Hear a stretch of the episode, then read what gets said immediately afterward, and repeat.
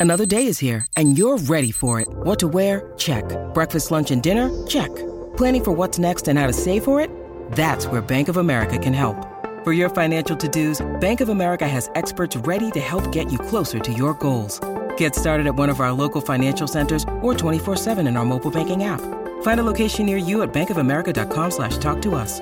What would you like the power to do? Mobile banking requires downloading the app and is only available for select devices. Message and data rates may apply. Bank of America and a member FDIC.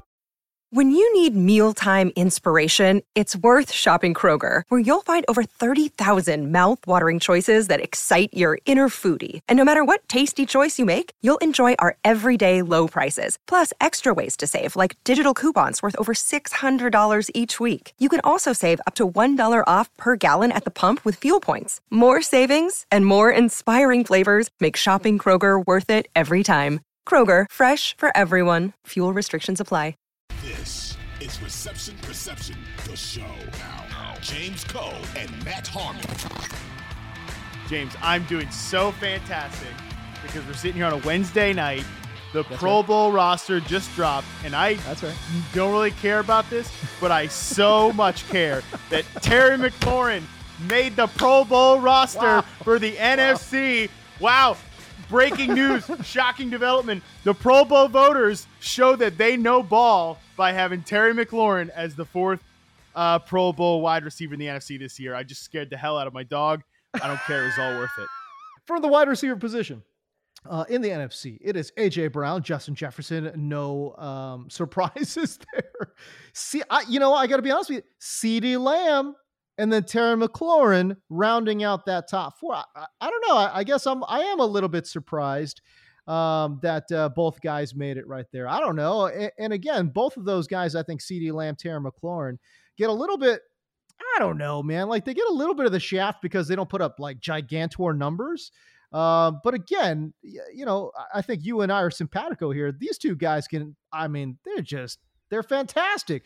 You know, one of the narratives on CeeDee Lamb, right, is that oh, is he a number one? He's not Mhm. really a number one, and I- and I think you and I are both in agreement that uh, people who say that probably um, don't quite. Un- they just don't get it. they just Yeah. don't get it. You know. Well, especially if you're, I guess if I could have heard the argument for it coming into this year, but I think this year he's absolutely proven it, like that he's a legit number one receiver. Obviously, I think the biggest criticism with CeeDee Lamb is he's only had three 100 yard game, like 100 plus yard games this year. But don't forget, he played with a backup quarterback for a good chunk of the year, you know. So, uh, and he this 126 yard game against Jacksonville, 150 yard game against Green Bay. 106 yards against the Giants. Those all obviously came with Dak Prescott under center. So does make kind of a big a, a big deal. Same thing with Terry McLaurin. I mean, you know, I was obviously tweeting about this before we hopped on, and uh, you know, I had a few folks come back at me with the biggest snub that a lot of people think in the NFC was Amon-Ra St. Brown, which I totally get it. If like right, yeah, exactly. St. Brown had made it over Terry McLaurin, I wouldn't have come on here and been saying like, yeah, I wouldn't I wouldn't have come on here been saying like, oh, Terry McLaurin, you know, should not make it or should have made it over St. Brown. I think St. Brown would have totally deserved it if he made it. But if on the flip side you act like it's egregious that uh, Terry McLaurin was nominated over Amon-Ra St. Brown. I'm sorry, but you don't know ball. Period. That's just uh, that's just the reality of the situation.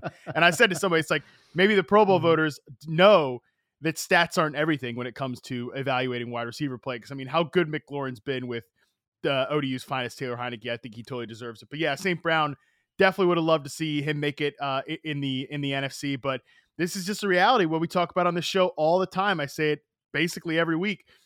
It's any list that you're making with wide receivers. It's tough to feel like you didn't leave somebody off it because there's that many good players in position right now. in the NFC, I think you know other guys that I, I guess I would be, I was a little bit surprised because again, remember the Pro Bowl voting is largely a popularity contest, um, and I was actually a little bit surprised that DK Metcalf uh, did not make it just because he is such a big name. Uh, but I think other players that are certainly deserving. I think DeVonta Smith had a little bit of a case as well. I think he's been absolutely fantastic. Um, and I don't know. I, I mean, maybe a dark horse, maybe possibly a little bit of um, of Chris Olave and Tyler Lockett as well. But Yeah. uh, but I, I think I think overall, I think the list is pretty good. Yeah, I think so too. In the, in the AFC, I guess the only complaint that people might have is, you know, Ja'Marr Chase didn't play a full season, missed a good chunk of the year. Like should Jalen Waddle have made it? Obviously, the numbers are are crazy on Jalen Waddle, and I think the play has been crazy too.